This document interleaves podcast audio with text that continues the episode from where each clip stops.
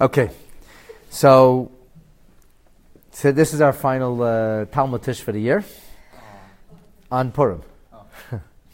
Next week we come back with Bezrat Hashem with Passover, with Pesach. So we're in Daf Yud Gimel, Amud Aleph, page 13, side A, and we've been talking all about the heroine of the upcoming holiday, Esther HaMalka. And today we're going to read about her royal makeover. So we know she didn't want to go to the palace, but there wasn't much of a choice. And we also talked about how she kept time. It's almost like a psychological abuse, where these women were inducted into this reality where they kind of lost their independence. They didn't even know what time it was, what day it was. And Esther has to kind of ingeniously figure out how to maintain her Jewish observances without making it obvious, because Mordechai told her, quiet, don't say anything. So we talked about that in the previous class. And now we're going to talk about Esther's diet. So she's Jewish and she's righteous. So she's not going to eat non-kosher food. So what's she going to eat in the palace? And if she says that she wants to eat only kosher, then it's a dead giveaway. It's a problem. Nobody asked this question. How did she do it? And nobody knew she was Jewish. And everybody was claiming that she was theirs. But if she had a kosher diet, it would have been so obvious. So the Gemara says, in the Megillah, as we continue on the second chapter, I think it's verse 6, the Gemara says the following. The Megillah says that the chamberlain, whose name was Hegai, or maybe Hey People in Canada these days. So Haggai was a eunuch. In case you don't know what a eunuch is, and in case you think that society is so different than what it once was, think again. A eunuch was a very pretty boy who the king would decide to castrate, so he had no worries of him abusing the woman, but he would have more muscle mass, and usually he was taller and stronger, and he would be responsible for taking care of the woman, but he was very feminine in nature. So he was a feminine kind of guy. The king had nothing to worry about him hitting on the people that he was interested in. And this was not uncommon. In the Middle East, there were Sarisei HaMelech. Saris literally means a person who's castrated. The nice name for them is eunuchs, royal eunuchs. Sometimes, in certain situations, some of these kings were so depraved that they used them not only to defend or protect their women, they also used them for alternate forms of intimacy as well. The eunuchs, they did not have a wonderful life, Nebuch, these poor eunuchs. They were not often doing this willingly. They were inducted into the quote-unquote royal service. They weren't asked if they liked it or not. Not much has changed in certain parts of the Middle East.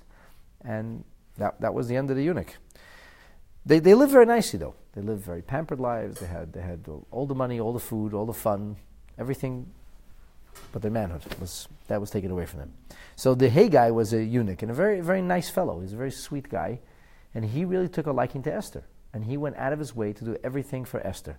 Most of the women who came in there were capricious and angry and conceited, and they thought that the world revolved around them, a bunch of beauty queens.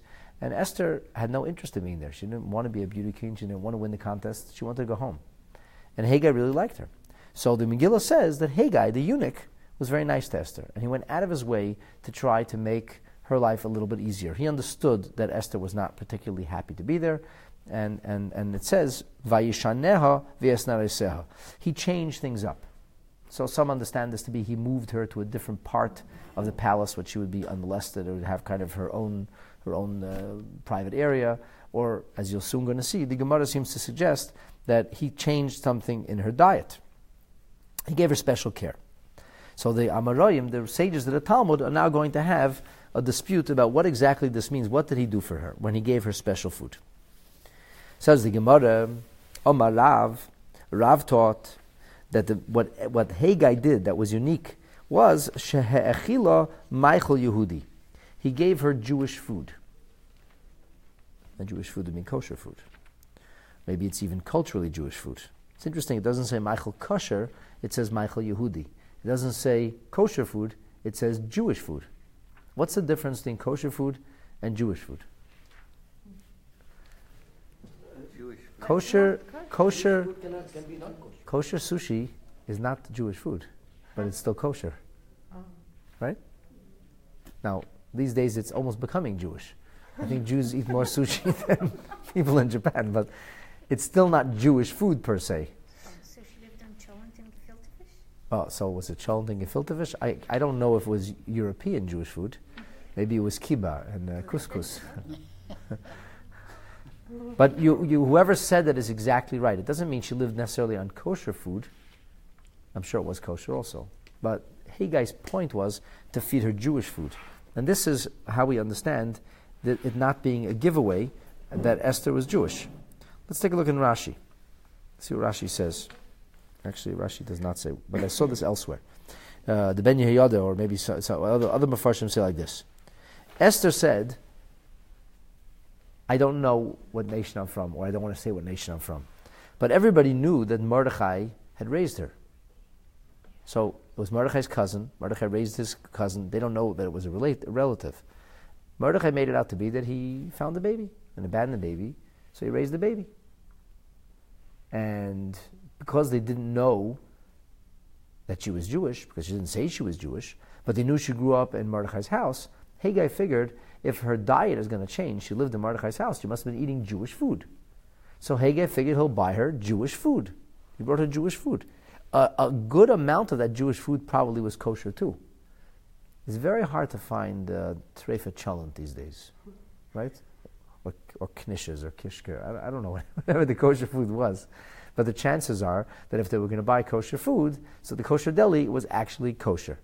And that's how Esther ate kosher food. But it wasn't presented as kosher food. The Ben Yehuda says it was presented as Jewish food. Now why would Haggai go out of his way? Because Haggai really liked Esther. And Haggai was secretly rooting for Esther. He hoped she was going to win the contest. He hoped she was going to become the queen. And Haggai had a sense that a change of diet could be an unhealthy thing. If somebody's used to eating certain kind of food the whole life, which is probably not wrong. So he said, look, she's used to eating kosher food. Clearly, she knows how to watch her figure. She's very attractive, but she's used to eating a certain kind of food. So I should get her whatever food she's used to. She's unhappy enough. She's out of sorts enough. And this way, Esther will be able to somewhat happily adjust. So he got her kosher, he got her Jewish food. And this kind of worked out really well. Now, others point out that it was actually kosher food. So why isn't it called kosher food? And in the other Mepharshim say that there have always been people, non-Jews, who elected to eat kosher food. It's interesting to read this because I know non-Jewish people today who make a point of eating kosher food. Ask yourself why. Did you hear the latest reports like a few years ago of melamine in the macaroni? Like nobody knows it's coming out of China. And the amount of government supervision is so easy to supersede that a lot of people feel comfortable eating food. It's kosher because they say it's another line of defense. It went through an additional supervision. I remember meeting a lady from the West Indies once in the store many years ago, and she asked me if somebody's kosher, and I asked her if she's Jewish. She says no. I said, why are you asking? She says, I only eat kosher food. I'm not going to put that garbage in my body. She says, Lisa, wait, kosher doesn't mean blessed, she says to me, right? It means supervised, right? I said, yeah. So they can't just put whatever they want in there, right? I said, yeah, that's correct. She said, I knew that. That's why I eat kosher food. And she was asking, is this kosher? Is that good? Is this good kosher? Right? So people do that. So Haggai was trying to protect Esther because he was worried about Esther. And he didn't want all this junk mixed into the food. The ingredients, if he figured it was kosher food, they would be watching the ingredients. So he actually got her kosher food. And this is like a hand of Hashem. Esther's in the palace. She's taken there for non-kosher reasons, but she's still trying to do the best she could. And Haggai, the eunuch, is worried about getting her kosher food, and he doesn't even know she's Jewish. He doesn't know she's Jewish. She didn't tell anybody she's Jewish. Esther does not say who her nation is. She doesn't say what her birth is. And Mordechai said, I don't know. Or wasn't speaking either. So therefore, Haggai kind of took very good care of her and unwittingly gave her exactly the food that she needed. This is the opinion of Rav. Now Shmuel, who is often the protagonist of Rav, who Rav and Shmuel are the first generation of sages of the Talmud, and have many, many arguments about many different things. Shmuel says, Haggai gave the best food that he would know is good. What did he think was the best? The finest? Pork. That's Rav's opinion was kosher. But Shmuel's opinion was, Hegai gave what he thought was good. He imagined, what would I like to eat? Pork chops. So Hechila Kidle de Chazire. He gave her fat pieces of pork. Once upon a time, they didn't know how bad fat was, and saturated fat especially. He gave her pork. So what did she do with this? Okay, so Rashi says that was all she had to eat. And because that's all she had to eat, she was either going to starve and die or stay alive. Rashi says, he gives us a French word, I don't know, some French pork delicacy. And he says, Miteich oinsa loy ne'ensha. Because she was under duress, she couldn't be held accountable. She had to eat something. There's no choice. However, the Tosfos says, V'chas v'sholem hi loy hoisa echeles. Haggai gave the food, she didn't eat it. That's all Haggai brought. And well-meaning Haggai, poor Haggai, who this nice eunuch who wanted to do things for Esther, he was going out of his way to buy her special food. He didn't give her the regular, the kitchen, the regular dormitory kitchen food. He was giving her fancy food. And poor Esther Nebuch, it's like another delivery of pork. And he's delivering pork. And according to Tosfos, Esther's not eating the pork. Maybe that's why she lost so much weight. I don't know. But the bottom line is, this is the two opinions of, two kind of polar opposite opinions. I think the one thing everybody agrees is that Haggai was well-intentioned, and that he cared about Esther deeply, and that he was rooting for Esther, and he wanted her to succeed, and he tried his best to take care of her. So he was bringing her kosher food, and Esther kind of lucked out, min hashamayim, they took care of her, or quite the opposite. We have a third opinion. Rabbi Yechanan says that the thing that Haggai, the eunuch, did differently for Esther was feed her ziroinim. Ziroinim literally translates as seeds, but better or more freely translated is legumes. He put her on the bean diet. So this could be kidney beans and peas. This could be chickpeas and all things like that. Even, by the way, peanuts. Peanuts are not regular nuts. Peanuts are not really nuts. Peanuts are really legumes. And that's what he fed her. Ziroinim. Now, how do we know Ziroinim? Why would he do that? Poor Esther. This guy is trying to be nice to her. We said everybody agrees Haggai was being nice. What was Haggai doing to Esther?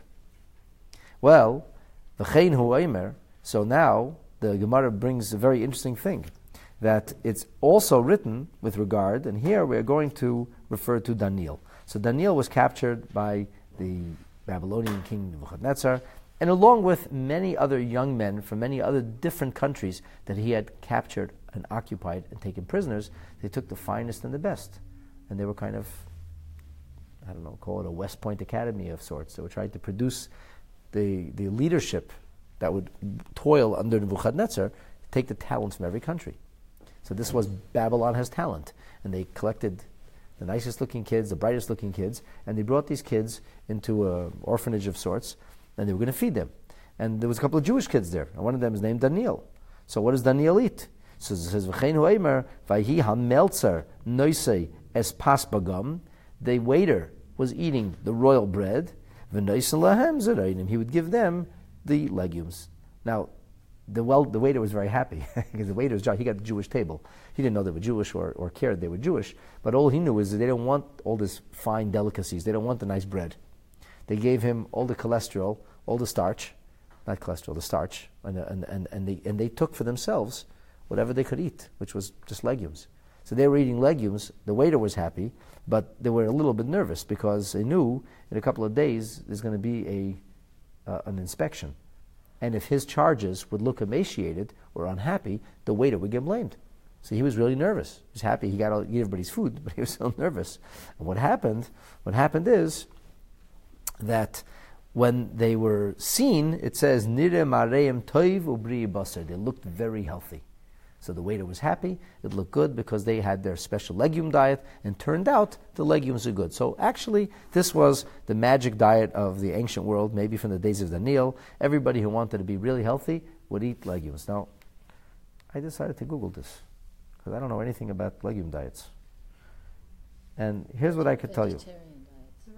No, legume diets. Legume diets. So first of all, there's a big beans and legumes.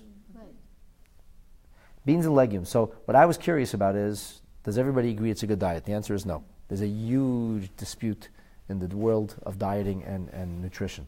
However, they do say that there are 6 major benefits to the legume diet. And I wasn't memorizing this, so I brought the little iPad along. Okay. So number 1, legumes are very high in protein. Mm-hmm. Okay, they're packed with protein. They're considered to be the best source of plant-based protein. Chickpeas, navy beans, they have like 15 grams of protein in 1 cup serving. White beans have 19 grams of protein. That's a lot of protein. So it's really important in vegan and vegetarian diets to eat legumes, because otherwise you're missing the protein. That's number 1. So Esther was getting a lot of protein. Number 2, it promotes regularity. You know what that means? Fiber. You got to visit fiber, exactly. Very high in dietary fiber. So for example, this by Google here says that cooked lentils can contain 16 grams of fiber, or 64% of your daily recommended value. So apparently when you eat fiber, it moves through your digestive tract, it slowly adds to the bulk in the stool, and it aids in its passage. Fascinating. Okay. Number three, it's an aid in weight loss. Oh, this would be perfect. So Esther was doing great.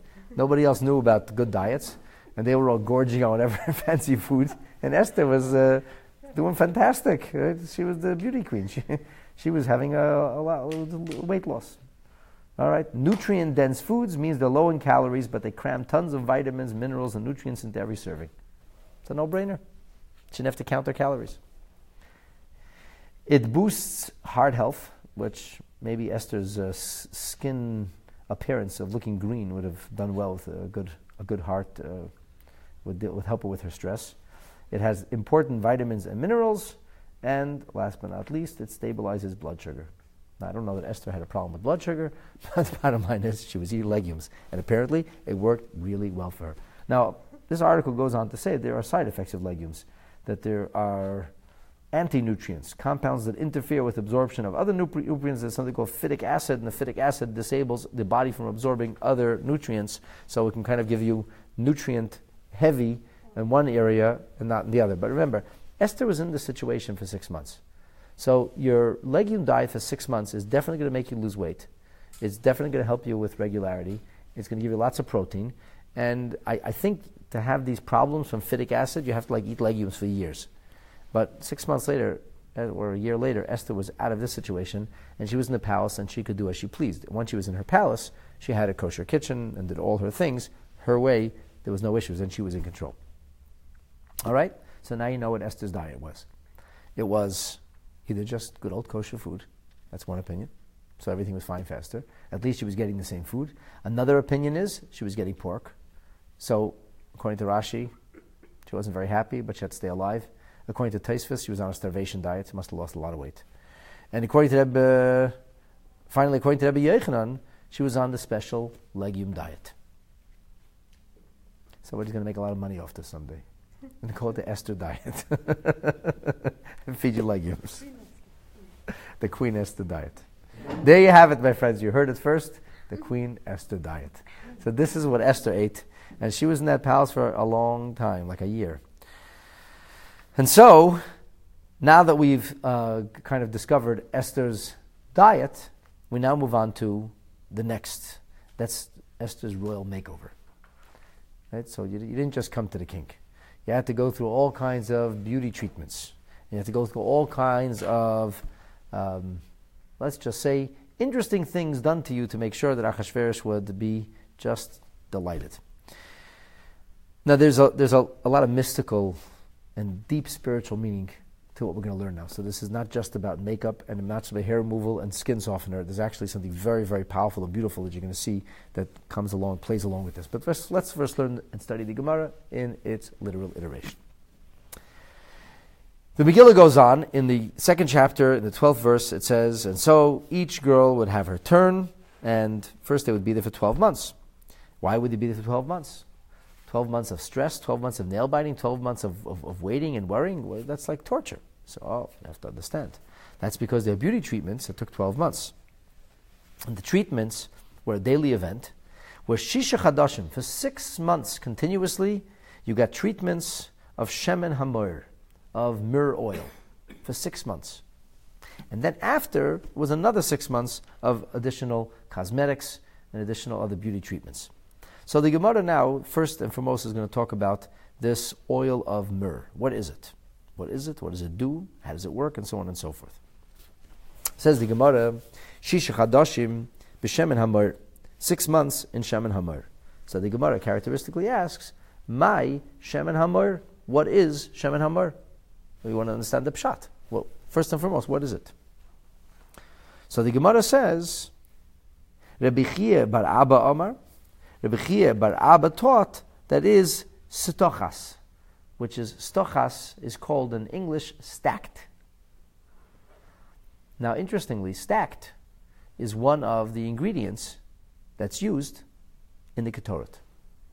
Only in the Katorat, it's called Notof, which means drip. So in the Katorat, it's called Notof, and in the Targum, Notof is rendered as Mordechai or Mira dachia, and there is an opinion that Mordechai's name is an aromatic conjunction of Mira dachia. Just like, for example, the Jewish name Mushka is taken from musk, which is perfume, and a spice, an aroma. So Mordechai is like a name that comes from an aroma. It's from aromatic words.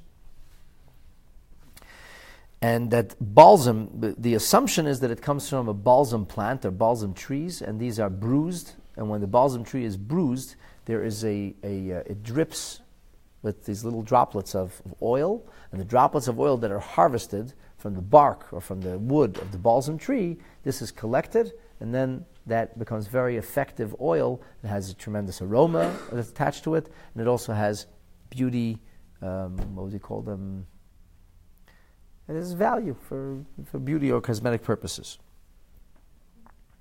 Incidentally, I do want to point out one interesting thing about the Meltzer earlier, the Meltzer who was eating the Pas Bagam. So I told you it was royal bread. I'm sorry, we're leaving the oil. We're going back to the kitchen for a minute. What does Bagam mean? Why is that royal bread? So Rashi tells us that, not here, Rashi and Daniel tells us that the word Bagam in the language of the Kasdium, which is the Chaldeans, means king. That the Chaldeans are a people who live in the southern parts of Babylon, which is approximately Iraq today, southern Iraq, along the Tigris River and the Euphrates River. This is where these people lived. And the Chaldeans at some point controlled most of Babylon, and they had their own West Semitic language, which was different from the other languages. The other primarily Aramaic was being spoken, and Babylonian, but they had their own language, and they left an imprint on the Babylonian culture and society and civilization, where certain words were taken from Chaldean and became a part of the spoken Babylonian. So in Babylon, they didn't call the king the Bagam, or Bag, but they did call the food Pas Bagam. So for some reason, the food maintained its name. It's just like a piece of information that stuck in my head, and I have no idea why. But the Khazar kingdom, or the Khazarians, which was nowhere near where we're talking about, so in the Caspian Sea, but the name of the king for them was a Kagan, or Kaganbek. That's the name of the king. The nobility we call the Kaganbek people. So there's various conjunctions of the name, like of the name king, from Caesar to Kaiser, from Tsar. It's all similar conjunctions of the same name. So in certain languages, Bagam or Gam was the word that was used for royalty, so this is the Pas Bagam. I wanted to share that with you. Okay, anyway, back to the beauty parlor. So this we're here with this oil of myrrh, with a stacked. It's kind of like interesting to see that in Esther's preparation for her audition to be queen, the Mordechai shows up, and that may be the source of Mordechai's name also. Right? It's like an interesting. So we'll come back to that in a minute. So this is the opinion of Reb Chia bar Abba. Rav Huna says, no, it's shemen zayis. It's actually olive oil, but it's olive oil shaloi hevi shlish. Usually, fruits that aren't allowed to ripen don't produce effective juice or oil because they don't ripen. So the olive oil that we would know is extracted from olives that are very, very ripe. The riper the olive, the easier to extract the juice, easier to get oil out of it. When the olive is very, very small, it hasn't been grown 33%, so there's virtually no oil. It's very hard to get any oil out of it altogether. However, it is possible to obtain very, very small, minute amounts of oil, and those small, minute amounts of oil are not healthy for consumption, but they have medicinal and cosmetic purposes. And so, Rabbi Huna was of the opinion that the myrrh, oil of myrrh, is Shemen Hamur is actually the olive oil that was extracted from these very, very unripened olives, just starting their growth, that were prematurely cut down, and then the olive oil was extracted from it. So it's actually, dangerous is not the right word, but if it's left for a long time, it can have a negative effect. So much so that some of the Mepharshim explain in the Megillah that when it said Shisha Chadashim Shemen Hamur, the beauty treatments would be applied limb by limb, rather than a full application, a full body application, because it actually could be bad for you. It had, I don't know, maybe acidic, there was some kind of property to it that wasn't even good if it left for too long. It had to be left for a very short amount of time and then taken off right away. The Gemara brings a braisa with regard to this olive oil that we just mentioned. Tanya, we learned, Rabbi Yehuda says, Anfakinun, that when the Gemara talks about this kind of olive oil, it's the shemen zayis shaloi hevi shlish. The anfakinun oil was used for skin purposes, for medicinal purposes, and that comes from an olive that was not allowed to ripen. So if it was not allowed to ripen, and it's almost like, has like this acidic nature to it, it's almost sharp or can burn, what will be used for? So the Gemara asks, V'lama sachanaisei. So why was it used? Because it's actually harsh. The Gemara says something very interesting. The reason it was used is shemeshir es hasear. It removes the hair. It actually would burn the roots of the hair. So the hair would fall out. Now, if you leave it there too long, it would burn the skin. So they lived there for a short amount of time, and I guess this was a very controlled process. You had all these beauticians or doctors coming in to making sure these girls didn't get hurt. And they were using this like dangerous stuff in order to, it's a 6-month process of probably putting it on in very minute quantities, leaving it there for a short amount of time, and removing it, and this would, instead of destroy the skin, it would destroy the roots of the hair. The hair would fall out, it would remove all the hair in the most natural way. So, and it seems also that once you went through 6 months of these treatments, the hair didn't grow again. So this was a very, very aggressive kind of beauty treatment that all these girls had to go through before they would see Achashverosh. And another thing it did is ma'aden, it softened the skin. So again, you're talking about the softening of the skin because it was so harsh, because of its nature that was able to, so the skin became very, very, very, very delicate. It's like it almost burned. They had to take it off right away. And that's basically what Esther had to be put through. And only after Esther was put through all of this, then she was able to come and to visit Achashverosh. So the Gemara in Menachos tells us that because the fruit was unripened, which in Hebrew is called bosar, I think in modern Hebrew also, because it was bosar, so because of this, it had this property, as I said, of like almost a burning sensation, and therefore it had to be applied sparingly and very carefully. So therefore, the girls were not left to their own devices. They weren't given this oil and said, "Do as you please." This had to be a controlled situation. Professionals came in, they applied it, they removed it, and this is the way Esther and all the other girls were readied for their audition with Achashverosh. So what's really interesting about all this is that Hasidus talks a lot about the concept of Katoras. Hasidus talks about the idea that Katoras is different from the regular offerings, the regular korbanot. In that the regular korbanot, they're metaphorized as food, korbani lachmi liishai, as if in the metaphoric sense, euphemistically speaking, God's food. Whereas the Katorat are metaphorized as reach, aroma or scent. So in the ancient world, people used to use incense on a regular basis, not hallucinogenic incense, but just to open the pores, to have an aroma. People would feel better, you know, people who are faint or feeling weak, with the power of like what they call today aromatherapy, they will bring out the best in them and kind of make them more alert. So the difference between food and between scent is that food puts you to sleep and that scent wakes you up. That's the nature. People get tired after a meal. The body's working on digestion. But when the body takes in the scent, it doesn't get tired from taking in the scent. And from a mystical perspective, this is because it says that the scent, the aroma, touches a very, very deep part of the person, a very deep level of consciousness. Sometimes there are certain smells or certain scents that you associate with a certain experience. And you have that scent, and it can bring back a memory more than words, even sometimes more than a picture. Just a scent, or sometimes you know a person's scent. There's something about the power of scent. And it touches consciousness in a very deep way.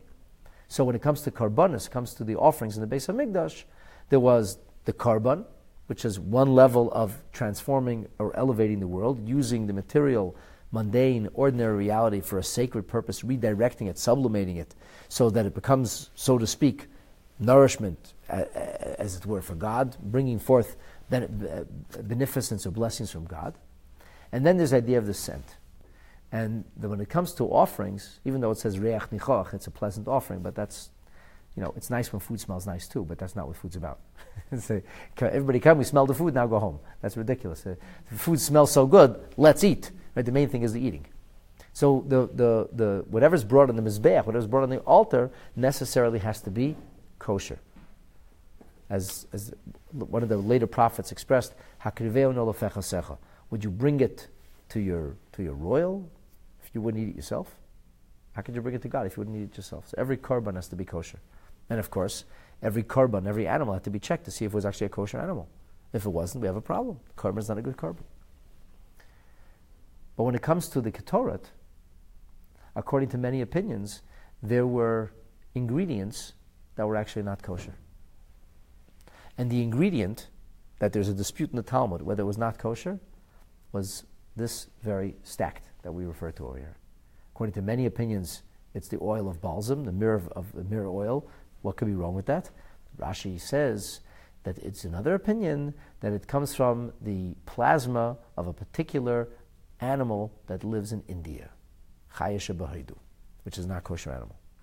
So that means we're able to use a non-kosher substance to be mixed into the Ketoret and brought before Hashem. So that doesn't sound right. Except that what's really happening, what we're really being told, is that there's harnessing the world, meaning the world that's not necessarily holy or sacred, but it's being harnessed and channeled for a holy purpose. And then there's transforming. It's not the same. You can channel something, which is parv. Do as you please. You can transform something which is actually negative. So the Ketoret has a transformative element to it. In the language of Hasidus and Kabbalah, there's iskafia, there is subduing the material reality of the world, and then there's is'hapcha, which means transformation. And transformation, the is'hapcha, the transformation, it represents a much higher level of serving Hashem, and it represents a much wider, a bigger footprint in the making of our world into a holy place for God. Only we can't always do that. Sometimes you need extenuating circumstances, a remarkable reality, or sometimes you need something which is extremely powerful, so powerful that it's able to not only subdue the negative element in the material or the physical, but it actually can redirect it, to transform it.